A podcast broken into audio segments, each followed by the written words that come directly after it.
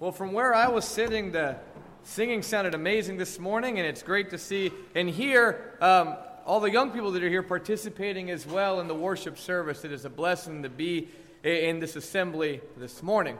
Um, with our theme this weekend being Be Real, and we're talking about mask and, you know, putting on a fake image and a fake identity and so on, I wanted to ask the question this morning. The question is, who are you?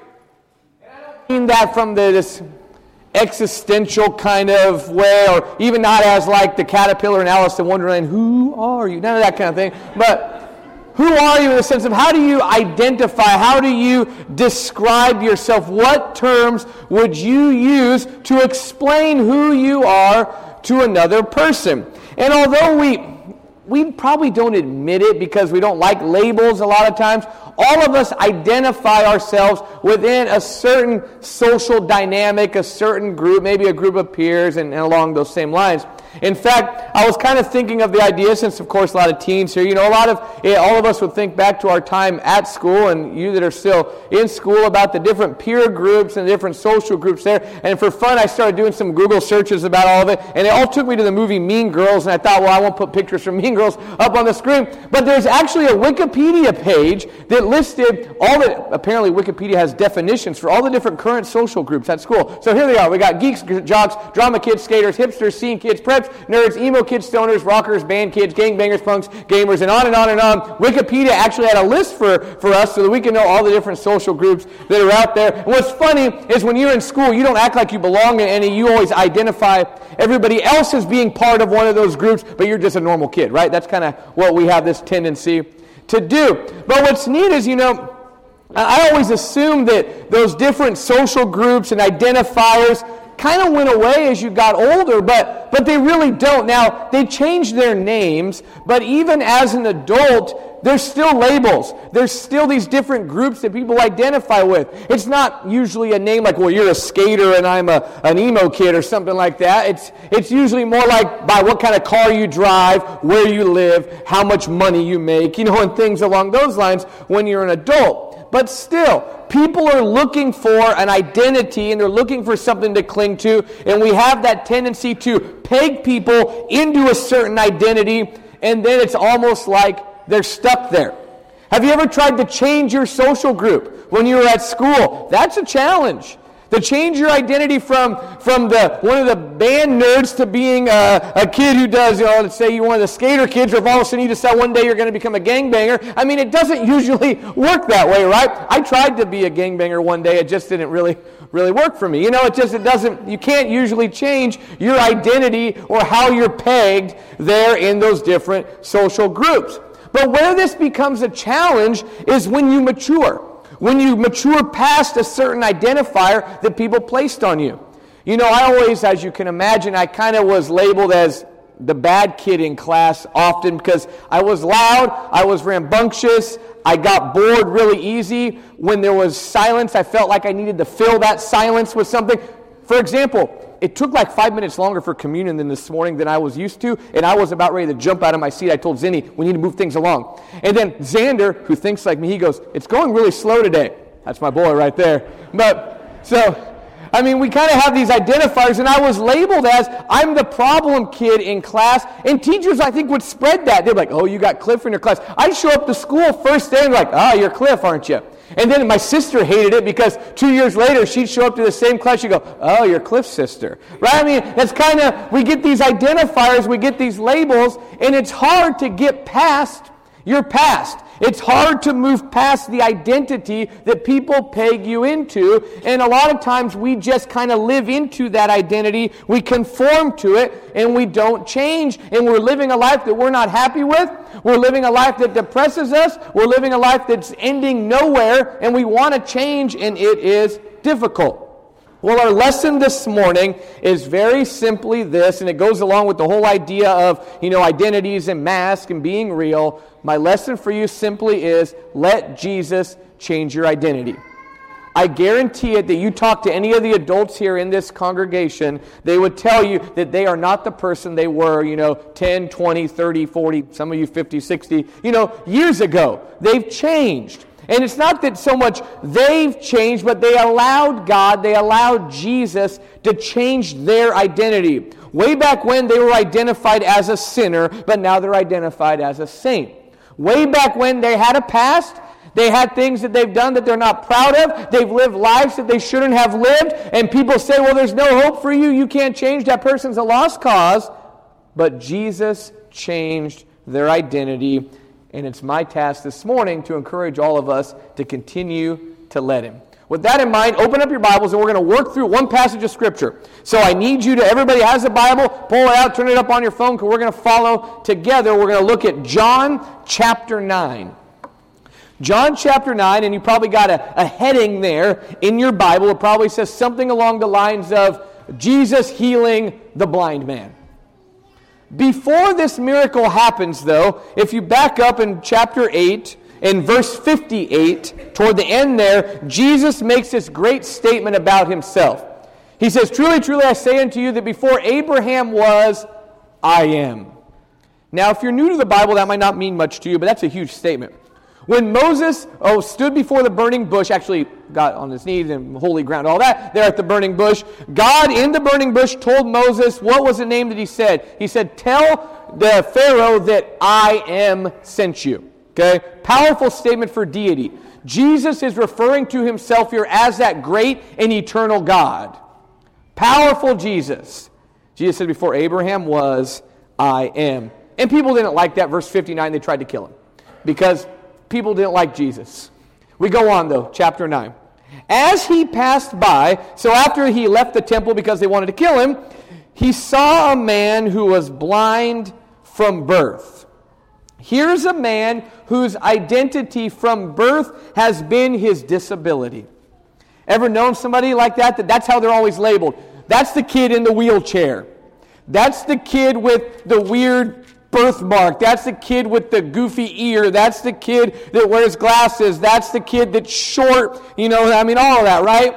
You, you kind of you have this thing from birth, and that's the identity that you're labeled. Here's a man from birth who was blind, and his disciples asked him. So the disciples see this man who's birth, who's from birth has been blind, and they ask Jesus. They say, "Rabbi, Rabbi," a word for teacher. They go, "Teacher, who sinned?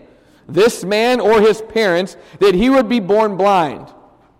See, it was the common belief of the day that if you had a disability, you did something wrong or your parents did, so God was punishing you. How would you like that as your identity? So maybe you're born with some kind of thing. I mean, whatever it was, I got flat feet. Okay, everybody goes, he's got flat feet. His parents probably sinned. That's why God punished him with that. I mean, that was the identity they had back then. So this guy's blind, poor guy. And now everybody looks at him and goes, sinner? Or his parents must have sinned. What did they do way back when? So they see this blind guy, and the disciples ask Jesus, who sinned, he or his parents?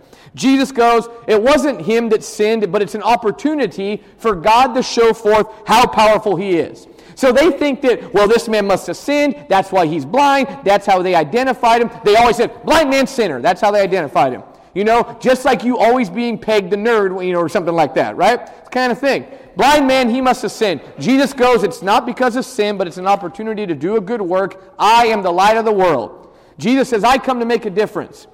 And there's kind of a play on words there because blind people can't see. It's dark. Jesus is the light. He's making a point there. But he goes on, though. And in verse six, while he said this, he does something pretty outlandish. So he says, I am the light of the world. And then as he says that, he spits. I know your parents told you not to. I don't recommend you do it. But Jesus here, as he's talking, he spits on the ground. And if that's not crazy enough, Jesus, that likes to be provocative at times to catch your attention. Jesus goes down and makes clay, mud, out of the spit-covered dirt. Okay? And then he takes the spit-covered dirt and puts it on the blind guy's eyes. Poor blind guy. But, I mean, he's already been picked on since birth, right? I mean, everybody always called him a sinner. That's why he's blind. Jesus is so mean to him, he puts spit in his eyes. No, what does Jesus do? Jesus puts this mud on his eyes and then tells him, go wash in the pool of Siloam, which is translated sent. So he went away and washed and came back seeing. So the blind guy with mud in his eyes hobbles some way over to the pool of Siloam, washes his eyes, and all of a sudden, ah, you know, he can see. In my mind, that is the craziest scene I've ever seen, okay? First off, with the idea of Jesus doing this, I wish I knew the exact reason why he chose mud and spit to be the avenue for this miracle, but I don't know. But the man now can see, and therefore, verse eight, the neighbors and those who previously saw him as the beggar, oh, so now we find out another identity this guy had. They called him the blind guy and the beggar. So that's how he was known in that community. There's the blind beggar. And they saw him, and they're like, wait a second, isn't this the guy who used to beg? Other people are like, no, no, no, it's just another guy that looked just like him. They're making excuses. And while they were saying this, they asked the guy, how in the world were your eyes made open? How did this happen?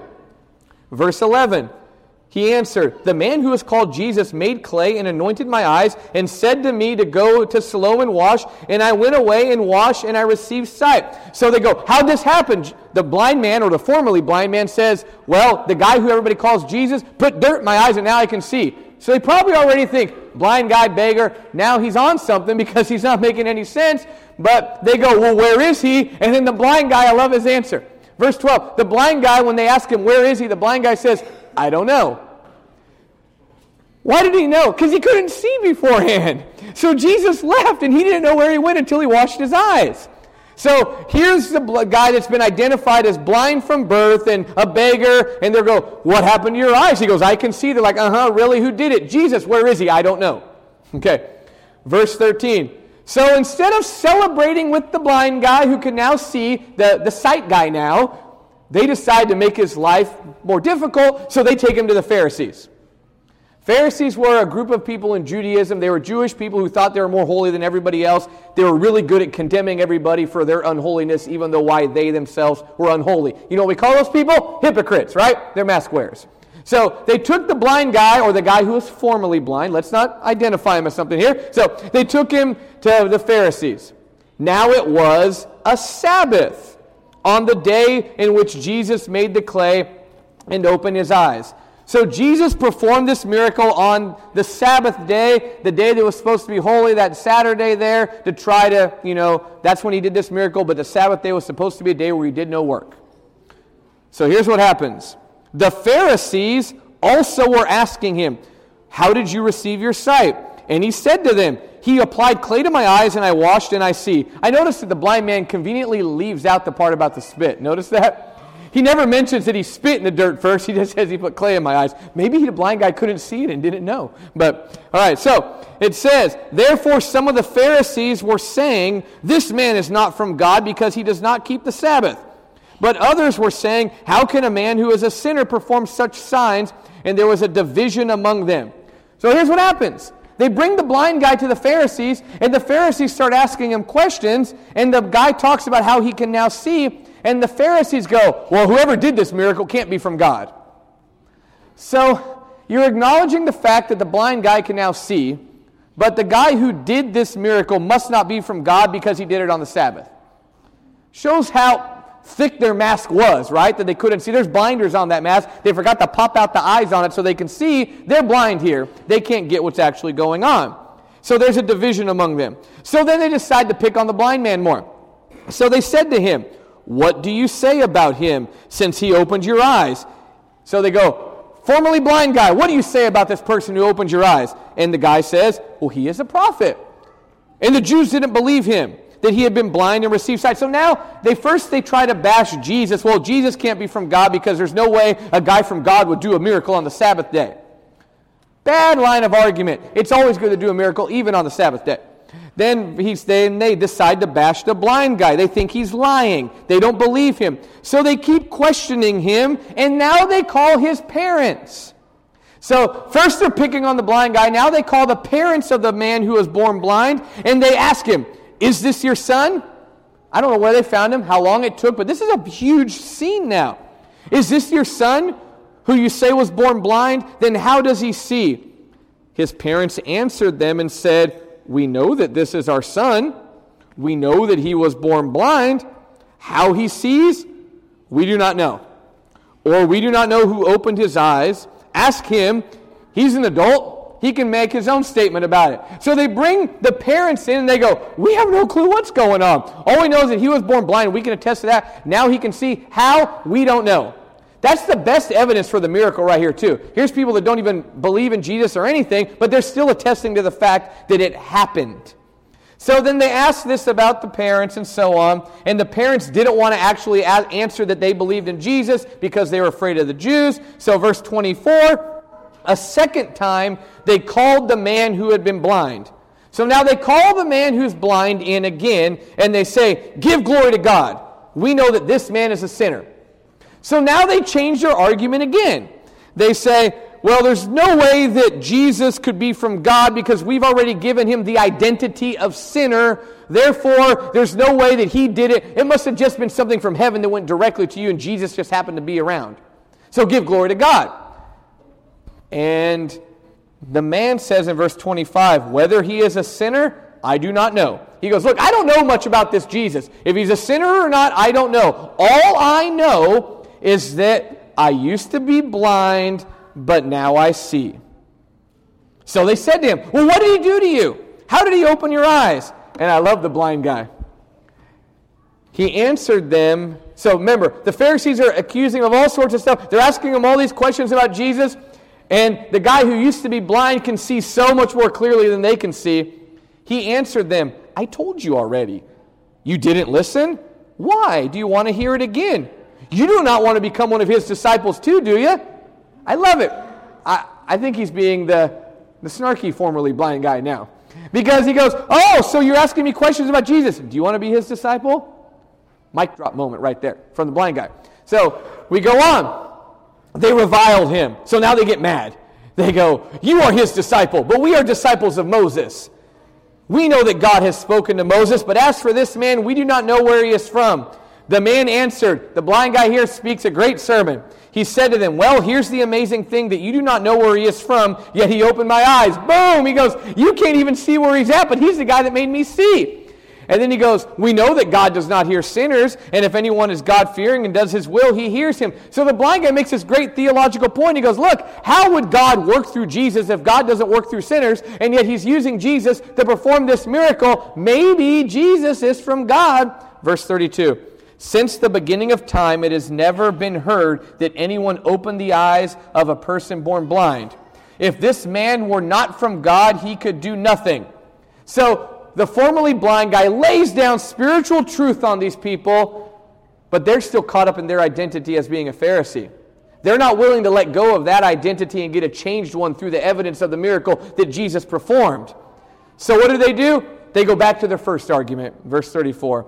They answered him, you were born entirely in sins, and you're teaching us, so they kicked him out.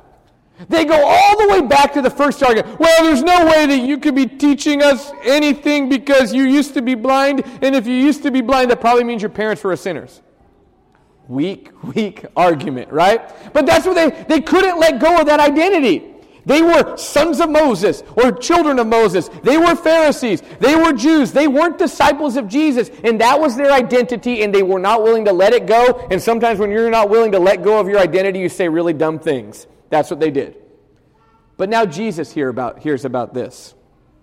And in verse thirty-five, Jesus heard that they had put him out. Finding him, he said to him. So Jesus heard that they mistreated the blind man, so Jesus finds him. And Jesus asked him a question in verse thirty-five. Do you believe in the Son of Man? He answered, who is he, Lord, that I may believe in him? He doesn't really have a full understanding of who Jesus is. All he knows is that this man has to be from God because he performed this miracle. Jesus said to him, you have both seen him. He is the one who is talking with you. So Jesus then gives the man his true identity and says, I am the Messiah. I am the Christ. I am the Son of Man. I am the one that you need to believe. And the man in verse thirty-eight, he said, Lord, I believe. And he worshiped him. He's the only believer of this entire scene that we've looked at so far. Everybody else is looking for excuses. Not even the man's parents would confess Jesus here. But this guy falls down here, I'm assuming, and says that he believes and he worships him. And Jesus said, For judgment I came into this world, so that those who do not see, so that those who do not see may see, and that those who see may become blind." What is he talking about? He's saying, I came to change people's identities. I came to help blind people see, the people who thought that they could see, to become blind.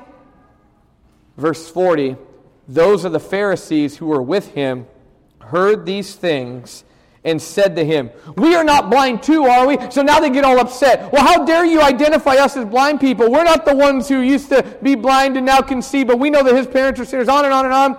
Verse forty-one, Jesus said to them, "If you were blind, you would have no sin. But since you say we see, your sin remains." Jesus changed the identity of that blind man. That man was identified as blind man, beggar, sinner. Jesus turned him into a disciple. The Pharisees here that had the identity of being holy and being righteous, their identity didn't change at all. Well, they maybe changed in the bad direction, because he says, no, you're actually blind.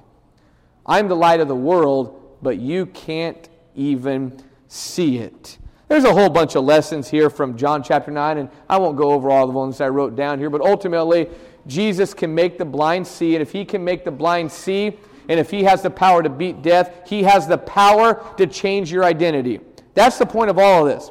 If Jesus has the power to change this man, and if he has the power to even change, you know, eternity from the way that he's able to resurrect from the dead, that means that Jesus has the power to change all of us. He has the power to change me. It's just up to us to let him.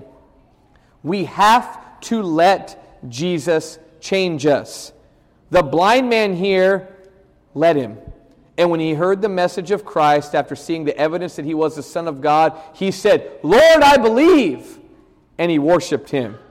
The Pharisees, though, on the other hand, this, this miracle here didn't change them. You think it would. They didn't even deny that the man was healed. They just started to say it was from someplace else, or that it was a misunderstanding, or so on.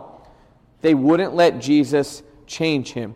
Jesus has the power to change us. He's changed my life. He's changed the lives of most of the people here, and he continues to change my life. You know, Paul in his letter to the Corinthians in Second Corinthians chapter five, verse seventeen says, "Therefore, if any man be in Christ, he is a new creature. Old things are passed away. Behold, all things are become new." To put it a little bit more plainly, the New Living Translation, I like how they did this here. It says, "This means that anyone who belongs to Christ has become a new person. The old life is gone, a new life has become." The whole idea is your identity changes when you become a disciple of Jesus Christ. You used to be a sinner, you're not anymore. That's not to say that you won't sin. That's not to say that you're going to be magically just perfect in, in every way, no. But your identity changes now. The world might still see the old you. You know, sometimes I come in contact with people that knew the old Cliff, and I'm still embarrassed by the old Cliff. But that's not who I am anymore. And I know, talking to a lot of you, you have past that you're not proud of. Even the Apostle Paul, who wrote that letter, he used to kill Christians, and he had a hard time shaking that identity. Okay? It's hard to get, you know, to get rid of how people identify you. But when you're in Christ, you are a new person. So I asked the question, who are you? I asked the question, what's your identity? We talked about how it's possible to get past your past. That is all possible if you let Jesus change you. You can have a new identity in Christ. I don't know what you're, how you're labeled. I don't know how you label yourself. You might have low self-esteem. You might look at yourself negatively. You might have parents who don't talk to you uh, nicely that, had, that label you. You might have teachers who label you. Your community may label you. And you know what? Because maybe some of your actions, you have been having different labels ascribed to you. But you can get past all of those. That doesn't have to identify you. You can be identified as a disciple of Jesus Christ. Let Jesus change you. That's the lesson this morning, and it's the lesson for me, It's a lesson for all of you. We need to let Jesus change us.